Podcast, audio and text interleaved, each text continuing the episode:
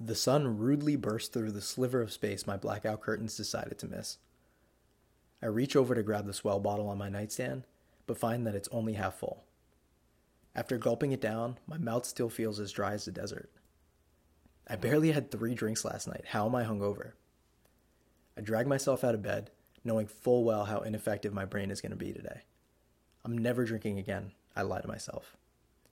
A week passes by, and the glorious cycle repeats itself again. I've never had a binge drinking problem, but lately, for me, things have changed.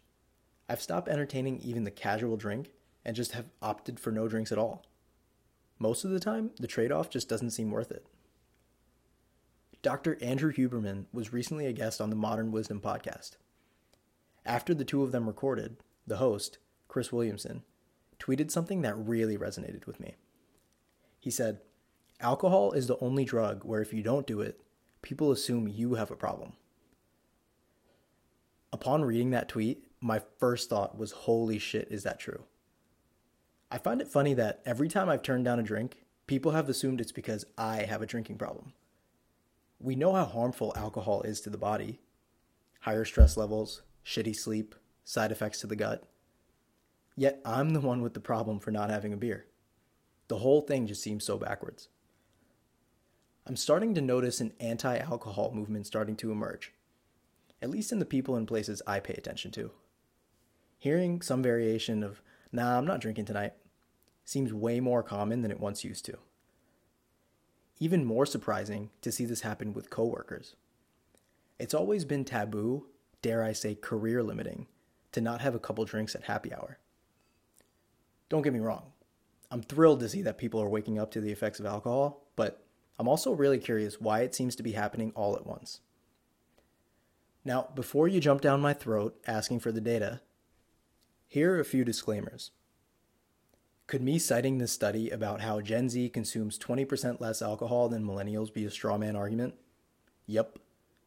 Could it be because I'm a late 20s millennial living near woke NYC? Also, yes.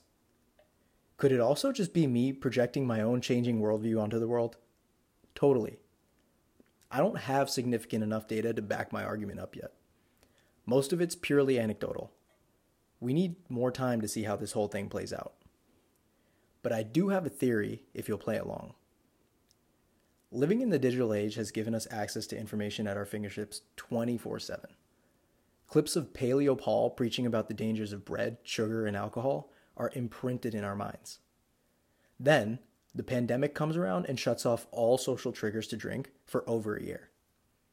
These two factors combined created the perfect recipe for breaking up with booze.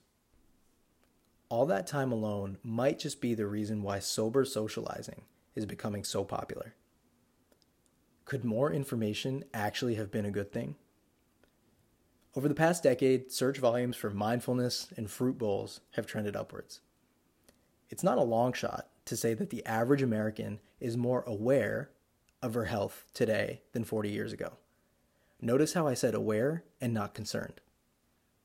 I'd like to think this awareness has something to do with information availability. For example, the Whoop is a wearable device that tracks your sleep, heart rate, and recovery. The technology is only getting better. I predict that in the future, we'll know way more about our body metrics than ever before. I know it's not really a bold prediction. I bet you'd be way less likely to drink after seeing a whopping 4% recovery on your whoop. Now, I don't want to get it confused. I'm not denying the social benefits to alcohol. I still believe alcohol can bring strangers together and make a night out twice as fun. Will I still indulge on occasion? Absolutely. Will I ever crack open a cold one to watch Sunday night football? Absolutely not. Information about the negative effects of drinking changed my world. It made me wonder what other blind spots could be hiding in plain sight.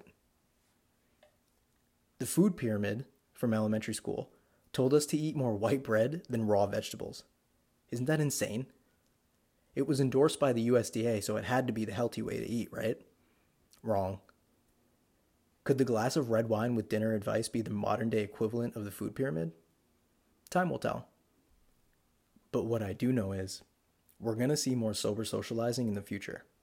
So Don't be shocked when your friend turns down that poolside high noon and grabs a spindrift instead.